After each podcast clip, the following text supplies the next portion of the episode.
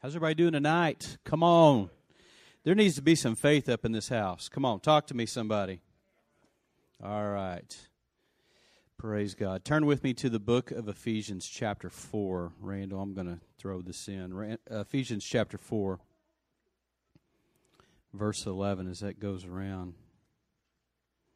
I want to explain something. Explain it. Let me explain this to you.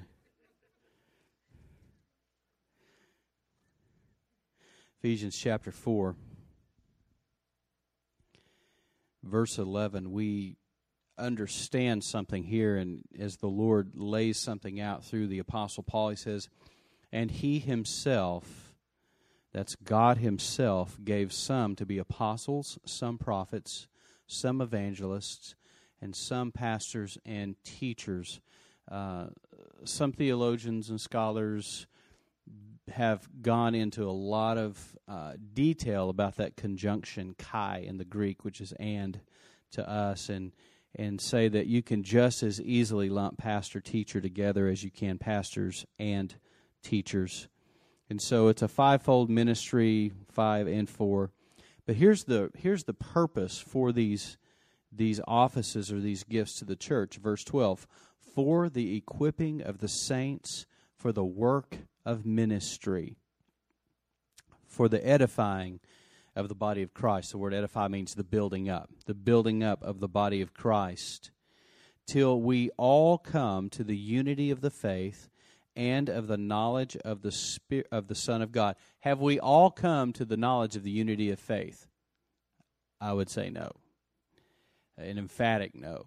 Therefore, this process and this whole scenario has to continue on until we have come, and we have not reached that yet, so therefore it continues, of the knowledge of the Son of God to a perfect, that word there means mature or complete, to the measure of the stature of the fullness of Christ, that we should no longer be children tossed to and fro and carried about with every wind of doctrine by the trickery of men and the cunning craftiness of deceitful plotting. Verse 15, but speaking the truth in love, may grow up in all things into him who is the head, Christ, from whom the whole body, joined and knit together by what every joint supplies, according to the effective working by which every part does its share, causes growth of the body for the edifying of itself in love. That is the purpose of those five offices, apostle, prophet, evangelist, pastor, and teacher, and it is to equip the saints. Turn to your neighbor and say, you're a saint. Okay? If you didn't know you were, you know now. You're a saint, and the whole purpose of what we do here on a Wednesday night, Sunday morning, life groups, everything that we do has the purpose of this, equipping you to do the work of ministry. Now, we, sometimes in the church, it gets flipped around to where it's like, well, you're the paid staff. You're the hired gun. You're supposed to do this. And certainly there are responsibilities that we carry, absolutely, things that we do and things that we participate in. But at the end of the day, our role and our responsibility is to equip you to minister on that campus, you to minister at HEB, you to minister in your home, you to minister out and about, you to minister in the marketplace, where you live, and what you do, because the church isn't just what we do, and Pastor Rich said it on Sunday, it's not just what we do here. This is just a slice of what we do. This is a part of what we do, and much of what we do and the majority of what we're supposed to be doing is outside of these walls. Can I get an amen? So what I want to talk about, and I'm started this the last time we were together when I started talking about faith, and I want to spend some time on this issue of faith. I'm going to approach it from several angles, and the reason is because there needs to be, in this day, a re-up, so to speak. We have got to re-embrace faith. We've got to re-embrace the kind of faith that moves mountains, the kind of faith that expels demons. Come on, somebody. The kind of faith that causes movement, not only in the heavens, but movement right here where we live. Can I get an amen? So we've got to re-embrace some things, and many of you, not all, but many of you know some of these principles, but how many of you know that there are things that we can be so familiar with that they become so familiar we forget? Sometimes things can be so familiar we don't employ them. We have them, but we forget that we have them. There are things in my attic that I have forgotten about. And I had to go up there and get some stuff down the other day. I took something up, got something down. Y'all know how that is, up and down. And there were things up there I was going, I forgot I even had that. That's pretty good stuff. Or maybe I need to put it in a garage sale or something or bless somebody with it. But it's just up there, but it's good and it's useful, and yet it got stored away for some reason or another, and I discovered it again and thought, I need to reemploy that. Some of you have treadmills at home that need to be reemployed. Can I get an amen? Weights sitting over in the corner. I mean, we all have stuff that needs to be reemployed. But let me tell you, this thing called faith, which is such a tremendous gift, and that is actually a part of our covenant that God made with Abraham, which we are a part of, according to Romans chapter 4 and Galatians chapter 3. This thing called faith is something that has the ability to move mountains and create your future. Create, define, and bring life to everything that we do. So that's ours. That's a promise, and it's ours. But we have to re-engage, because some of us have had it up in the attic, and we forgot we had it. But it's time to re-engage. Can I get an amen? I think it's so appropriate what Kristen has observed and what she prayed for is as we move into this season, it just gets weird. People get weird. People get high-strung. People get edgy. People get not so nice while they're shopping for Christmas, which is just bizarre, is it not? It's just such a paradox. And yet, you and I have the potential to step into these arenas and bring life, because we're full of faith, full of faith, full of hope. Come on, somebody. Full of Christmas cheer. Amen? So that's what we're going to do. We're going to spend some time over the next few weeks talking about this equipping issue of faith, and we're going to equip you how to walk by faith and how to walk in faith, because some of you have it. It's just been stored up in the attic. We'll give you a real quick review. We've talked about the word read is the word revealed. The word spoken is the word empowered. We empower the word by speaking and declaring the word with faith and authority. And sometimes we just have to be reminded of who we are.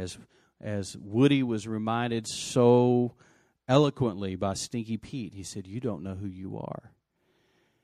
And when Woody turned around and saw all that paraphernalia that represented who he was to a world of children, it dawned, he finally realized who he was. He was much bigger than he ever dreamed, than he even knew. And that's such a picture of who we are in Christ. Last time we were together, we talked about faith that works is a faith that is tested. And I shared just, and Randall, can you throw up the pictures? I shared a story about my grandfather making Sims, who was a cabinet maker. It's what he did. He worked in a. Do you have those ready, Randall? Okay, well, when they come up there, I'll see them. But he was a cabinet maker, and I remember growing up in a cabinet shop and smelling sawdust and hearing a table saw going constantly, and that was just kind of the life that I experienced growing up. And wherever we lived, there was always a shop where my granddad did his work, and I love the smell of wood that's been cut and wood that's being worked. And to this day, I can walk into an environment and smell that smell, and it just takes me right back. And so appreciated his artistry and his craftsmanship and his ability to do those things. And I always noticed this, that every time he built something, he tested it. And he never waited until he was finished with a project to test it. And he tested it by weight and pressure, but he tested it as he went. Every joint that he put together, every miter, he tested, he checked with pressure. And if it didn't pass the test, then he would have to redo the joint. He'd have to redo, recut, sometimes even replace, until it was right, until it could support weight. And so often, we who are followers of Jesus, we are being tested all along the way. Weight and pressure is being applied, and it feels horrible at the time. I mean, most of us are rebuking the devil when that's happening, and God's like, that'd be all right if it was the devil. But it could be that God is allowing pressure, allowing weight.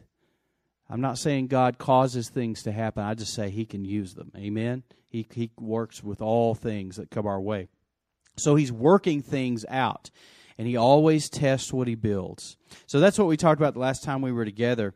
And so now I want to, there we go. We got this picture of a cabinet, and I remember just seeing that kind of thing growing up all my life. You have the other picture there, Randall? You may have already shown it, but there's a picture, kind of an earlier, kind of a more of an ancient Eastern scene of what it might have looked like to hand plane wood and hand cut. And we talk about Jesus. Jesus wasn't just some wimpy little kid. To work with wood, he probably had massive Popeye forearms doing what he did and what he had to do to do his trade and his craft. And you have another one, Randall? There might have been. Yeah. And just a picture, just the idea of just the things that come together and what it takes to build. And I want you to know something. God is working on something in your life. He's building something. He's building something. And let me just say this. He's not finished. Someone ought to say amen to that. He is not finished. He is working. And some of you are in a season right now where there's some testing going on. And then some of you are in a season right now where some hammering is going on, where some sawing's going on. I mean, you're feeling the cut. You're feeling the blow. You're feeling the weight. All that's good. Someone say that's good. You can say it's good by faith. That's all right. It's good by faith. Amen? Because what it's doing, it's strengthening, because God is building. God is working on something. Now, I want to shift gears, because one of the things that I said is that the passage that we looked at in the book of James said in these terms that God... that faith tested produces. Faith that is tested produces. Testing comes by heat and pressure. Faith tested produces. That was what we spent our whole time on. Tonight, where I want to go is this. Faith tested does not only produce, it exposes. Faith tested not only produces, it exposes. I want to show you a picture. Randall, you have that picture of a car. Now, I worked at... I got to recently drive through my old hometown a while back, and I saw 3 different gas stations that I worked at, 3 Texacos in Post, Texas, that I worked at in high school. They were all owned by the same guy, so he'd move us around and wherever he needed us. And there were many times a car would pull into, on a hot summer day, into one of those Texacos, and sure enough, out from under the hood, you could hear it. You could see it, and when you open that hood up, that's what you would see. And we were taught very quickly to not, to get some water on that radiator, because what happens is these radiators, maybe a thermostat sticks. A thermostat's what regulates the water flow into that radiator. And if you've ever had a thermostat get stuck, then what it does, it stops allowing water to get into that thing, and your car overheat like that. Anyone ever had a stuck thermostat? You think your engine's falling apart, and all it is this one little, very inexpensive part. And once that one of those goes south, it goes bad, then that engine overheats immediately, and you get this. There were many times cars would pull in, and we'd get water on them, and sure enough, it'd be a thermostat that was stuck or damaged, and it would have to be replaced.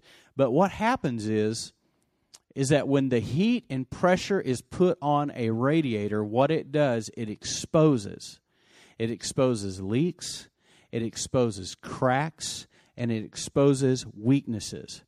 There are times now, I know well, after working at Texaco all through high school, I know the smell of radiator fluid. I mean, I can smell it from almost anywhere. And almost on any given day that I'm walking through a parking lot of any kind, whether it's Lowe's or United or H-E-B or whatever, Target, wherever I'm at, if I'm walking through, I can smell radiator fluid. And like a hound dog who has a trained nose, I'll start looking on the ground to see where that is, because sure enough, somebody's leaking radiator fluid. There's a smell to it. And the reason they're leaking that is because heat and pressure has created over time a weakness in their radiator. Either their radiator, their water pump, a gasket, could be a hose. There could be several little things in that system, in that cooling system of a car. But what happens is when heat and pressure are applied, it exposes weakness. It exposes cracks. and it exposes breaks in the system. Now, let's make the jump into this arena of faith. Now, when God tests our faith, He uses heat and pressure, and we know that it produces something. Well, the Scripture also talks in terms of things being exposed and or brought to the surface. Let me give you a couple of Scriptures. Psalm 119, verses 143 says this, "Trouble and anguish have found me out, but your commandments are my delight." The psalmist here speaking of stress and trouble and anguish have found him, and yet his commandments bring relief and are his delight. It says, "Your testimonies are righteous forever. Give me understanding that I may live." And this is the psalmist. And if you've ever read Psalm 119, it's extremely long, but so much it just points to the goodness of God and the integrity of God's word, the integrity of His precepts and His commands. Now, also, 1 Peter 1, and this we're going to spend a little time in this. 1 Peter chapter 1, verses 3 through 9. We'll have it up on the screen. 1 Peter 1, 3 through 9. You have to understand the author here was speaking to a lot of Christians who had been in a time of exile, so to speak. They were under a lot of persecution. This was during the dispersion when there was a lot of persecution against the church, and the Christians in Asia Minor, which was where this was written to, were under just extreme duress. And look what he says here. "Blessed be the God and Father of our Lord Jesus Christ, who, according to His abundant mercy, has begotten us again to a living hope through the resurrection of Jesus Christ from the dead." Let's keep moving. "To an inheritance incorruptible and undefiled, and that does not fade away, reserved in heaven." Hang on there, Randall. Reserved in. We have an inheritance that cannot be corrupted. I don't know if you've ever had a message box come up on your computer that said "corrupted file," and then the program would not run, and there was literally nothing you could do, because once that file was corrupted, it was done, and it had to be expelled and then reloaded. You have to literally delete the whole program, reload it, because a corruption has happened in the system. And he says that we have an inheritance in Christ. Notice this. We have an inheritance in Christ that is incorruptible. It cannot be corrupted. And it's undefiled, and it does not fade away, and it's reserved in heaven for you. In other words, everything that you go through on this earth, all the pain, the struggle, the stress, the strain, the joys, everything that we experience, at the end of the day, we have a reward. And there ought to be something about that that gives you hope today. Here's what I've learned.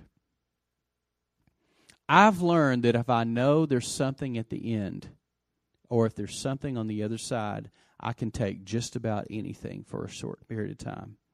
If I know that there's something on the other side, I can almost literally handle anything, as long as I know there's going to be an end. As long as I know there's hope. And let me tell you what the Word promises us, is that we have something that will not fade away and that is reserved. We have an inheritance, and it's being stored up and stored up and built up and built up and stored up and built up. And when we step over the line, someday, one day, we have an inheritance waiting for us. That ought to give you some hope, and it ought to get you through whatever you're going through right now. Because we have something that is incorruptible and undefiled. It will never fade away. In fact, it's actually accruing interest all the time in the Spirit. Remember that crown. We're getting jewels. We're getting jewels. We're getting jewels.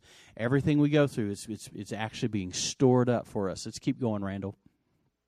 Verse 5, "Who are kept by the power of God through faith for salvation, ready to be revealed in the last time." Now, I'm going somewhere with this, so hang on. Keep focused in this.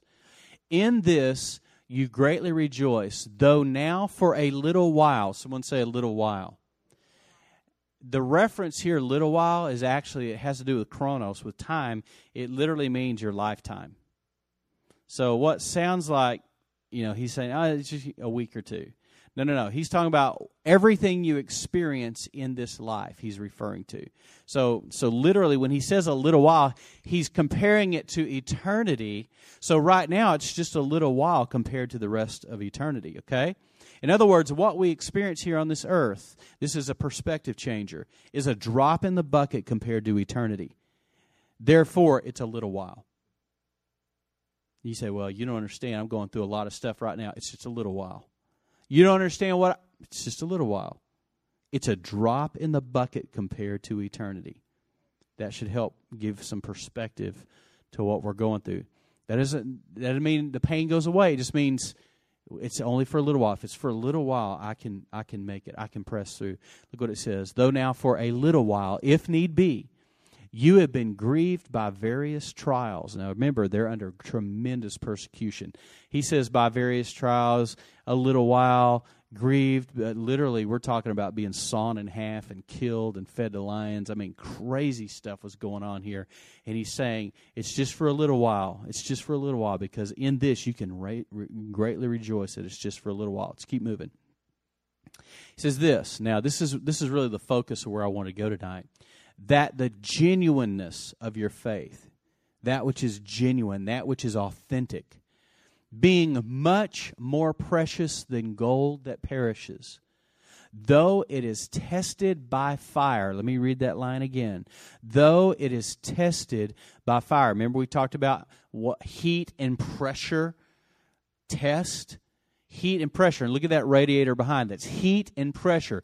Testing by fire, that radiator is failing the test. Though it is tested by fire, may be found to praise, honor, and glory at the revelation of Jesus Christ. Hold there, Randall. I want to read that scripture again in context, because I want you to see what the writer's talking about. The authenticity of your faith. In other words, if your faith is authentic, it's much more precious than gold that will perish. Wait a minute, I didn't know that gold perished.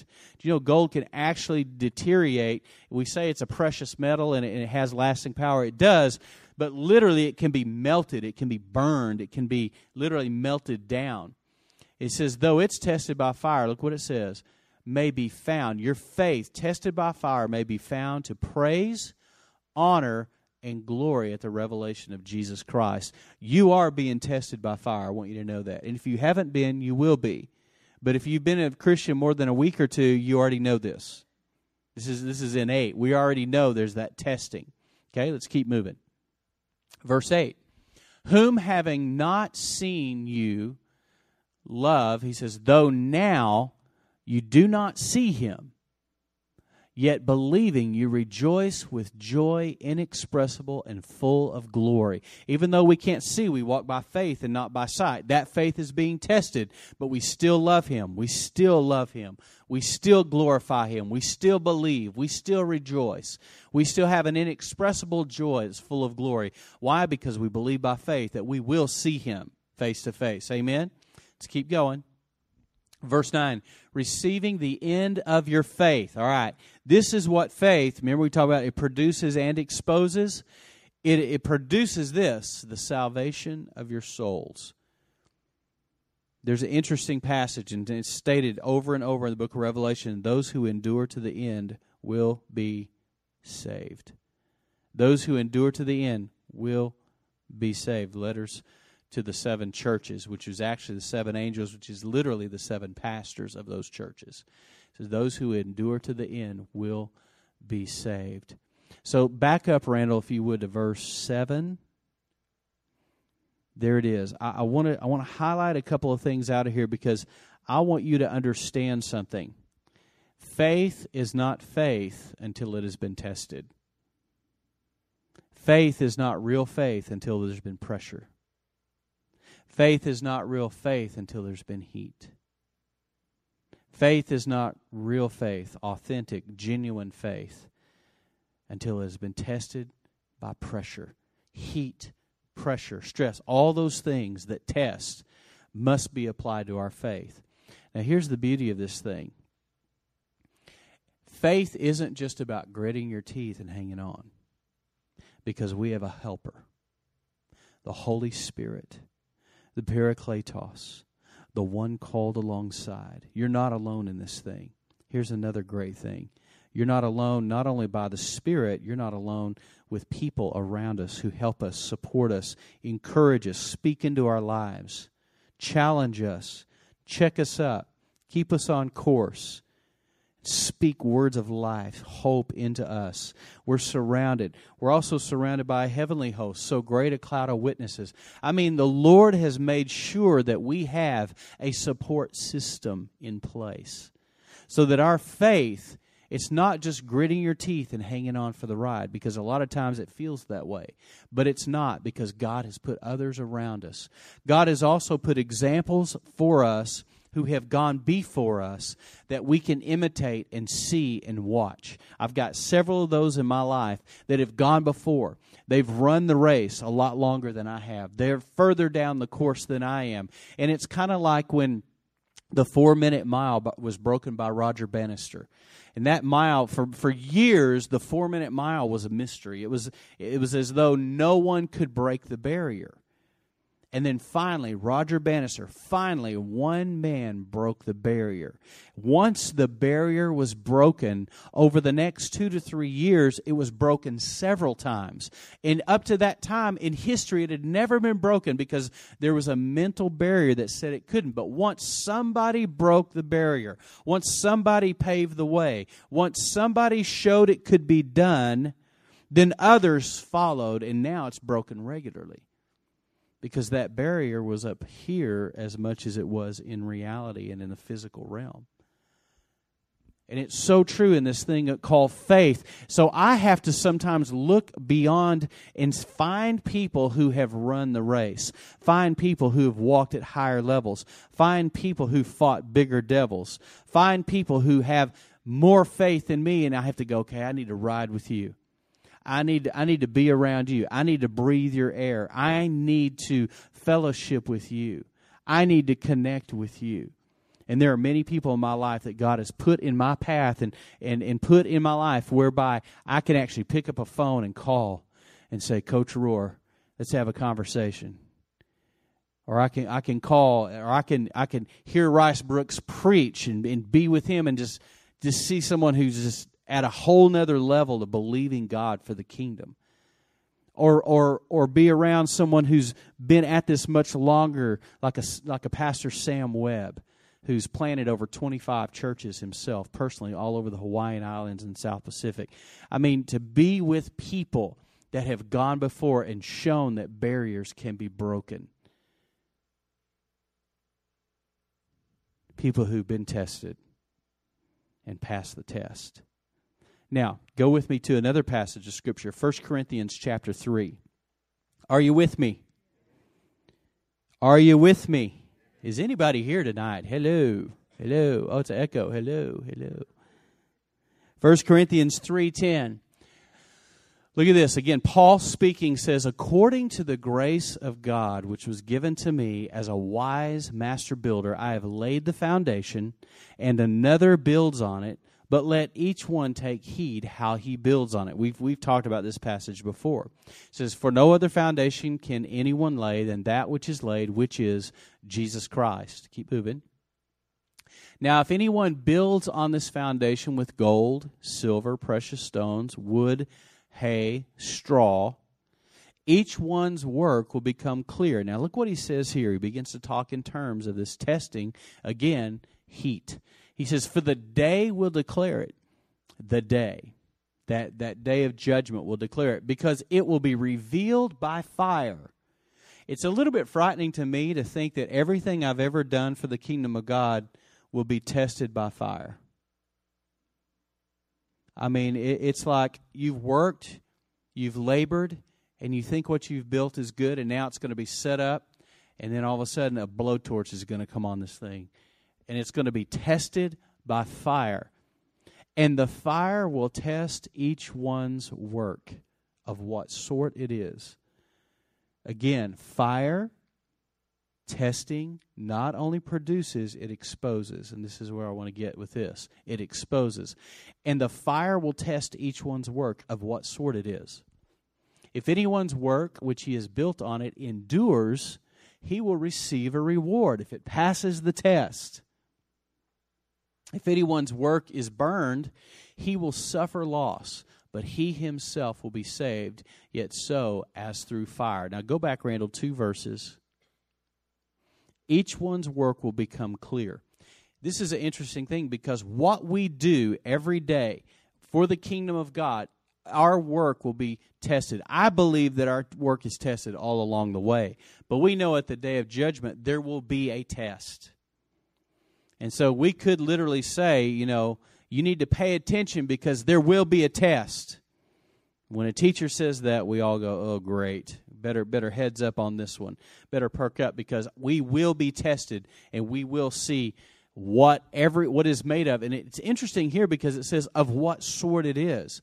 In other words, it's going to be tested, and whatever is left after the fire is passed over, after the heat, pressure, and fire, whatever's left will reveal the sort that it is, the kind that it is, what's behind it, how it was built. And so we have to take heed that what we're doing in our walk with God, what we're doing in our faith life, we have to take heed because it will be tested at every turn, at every corner. Now, we're going to pick up and continue on with this, but we're going to shift gears a little bit because all I've tried to do the last 2 times together is lay a foundation and help us understand that our faith, as it is tested, produces, but it also exposes. And there are things right now, and if I could close with this and just sort of give an encouragement, as the heat and pressure comes, it will expose the cracks in all of us. It'll expose what's there. It'll expose what's broken. It'll expose what's weak in the system. And it's at that point that we take that weakness to the cross. It's at that point we take that weakness to Jesus. It's at that point we say, oh God. Kind of like the centurion that said, oh Lord, I believe, but help my unbelief. I so appreciate that line being in the Bible, don't you? That honesty, that transparency. Okay, I believe, but at what level I don't, I need help with. Let me tell you something. When Peter was walking on water, he exhibited tremendous faith. I mean, miracle-working faith. He defied the laws of physics for at least 1 step. The Bible says he got out of the boat and walked on water to Jesus. Now we know what happened. Okay? The heat, the pressure, all of that, the fear, everything tested his faith, and it was found wanting. But let me tell you what he did as he was sinking. Do you remember? He prayed one of the most pure prayers there is. What did he say? Anybody remember? It's not deep. Yeah, Jesus help me. Jesus save me. I'm telling you, that's deep. That's deep enough, is it not? And as our faith is being tested, the cracks are being exposed. I remember having this car. It was a 1971 Ford Pinto. If you know anything about Ford Pintos, that was the bad year. That was the year that literally they would blow up if you were rear-ended. I mean, they had specials on TV about them. They had recalls. Mine had been recalled, had never been taken in, so it was a bomb, literally. And it was oxidized. It was terrible. This car was in horrible shape. But it was given to me when I went to college, and I was blessed to receive it. And after I did some work on it, got it running good, and I was quite the defensive driver driving that car. But that car had issues. That car had major, major issues. It was a time bomb. It was dangerous. But that car was given to me, and I was blessed to have it, and I was grateful to have it. And I totally forgot where I was going with that illustration, so it'll come back to me later. I got off on it remembering the poor car and how the seat broke when I was driving one time and I fell backwards. But anyway, a lot of stories about that car, but I was grateful to have the car. But who knows why I was telling that story. The radiator, thank you. Thank you very much. That was it. When the car was given to me, it was a pastor who had it through college and seminary, and so he wanted to pay it forward by giving it to a ministerial student. So he gave it to me. I was the lucky guy. So I got the car. He said, but it might need some work. Well, that was an understatement. So after I basically rebuilt everything that could be rebuilt and replaced everything that could be replaced on it, I actually got the car running good, but there was one issue. It kept overheating on an ongoing basis.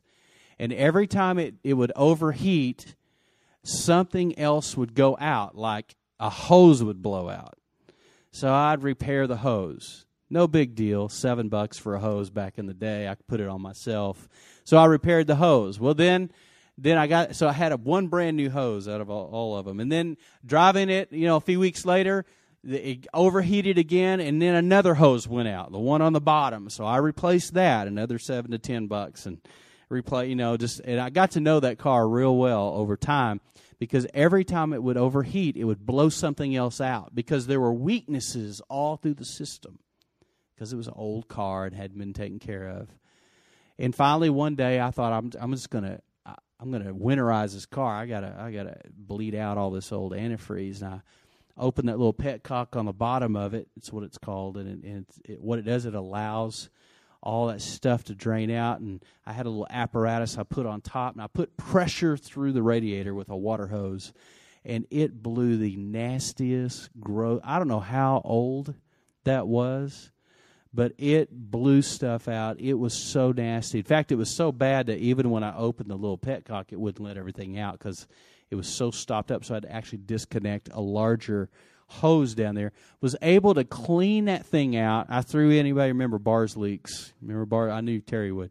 Bars Leaks, so Pastor Rich, probably Michael, some of us that have been around a little longer, Coach, we know what Bars Leaks is, and it's this stuff that's really nasty, and you put it in your radiator, and it finds the leak. It goes to where the weak spots are, and it kind of fills, it sort of fills in the gaps. And so I was able to get it. Well, once I got that done, got it all drained out, got all the hoses replaced, it never overheated again because it just needed some TLC. But let me just say this. It was heat and pressure that constantly exposed the cracks. And heat and pressure in your life, though it may sometimes come from an unjust place, though it may even at times be demonic in nature, because we are under attack. We live in a world at war. Whatever the nature of the pressure is, because it can be good pressure too, but it's still pressure, it will always expose the cracks. And so though we know that our faith tested produces good things. It produces faith. It produces endurance, patient endurance, as we learned last time. But it also exposes the cracks. So let me just say something. If your cracks are being exposed right now, this is hard to do, but rejoice in it. Rejoice in it and say, Lord, thank you. And I bring this crack to you. I bring this hole in the hose to you. I bring this breakdown in the system. Lord, I bring it to the throne of grace, and I ask you to help me fix it. I ask you to help me repair, because I can't do it on my own. And so maybe the most honest prayer you can pray to God right now is, Jesus, help me. Jesus, help me. And guess what? He will. He will. He will. Can you bow your heads and close?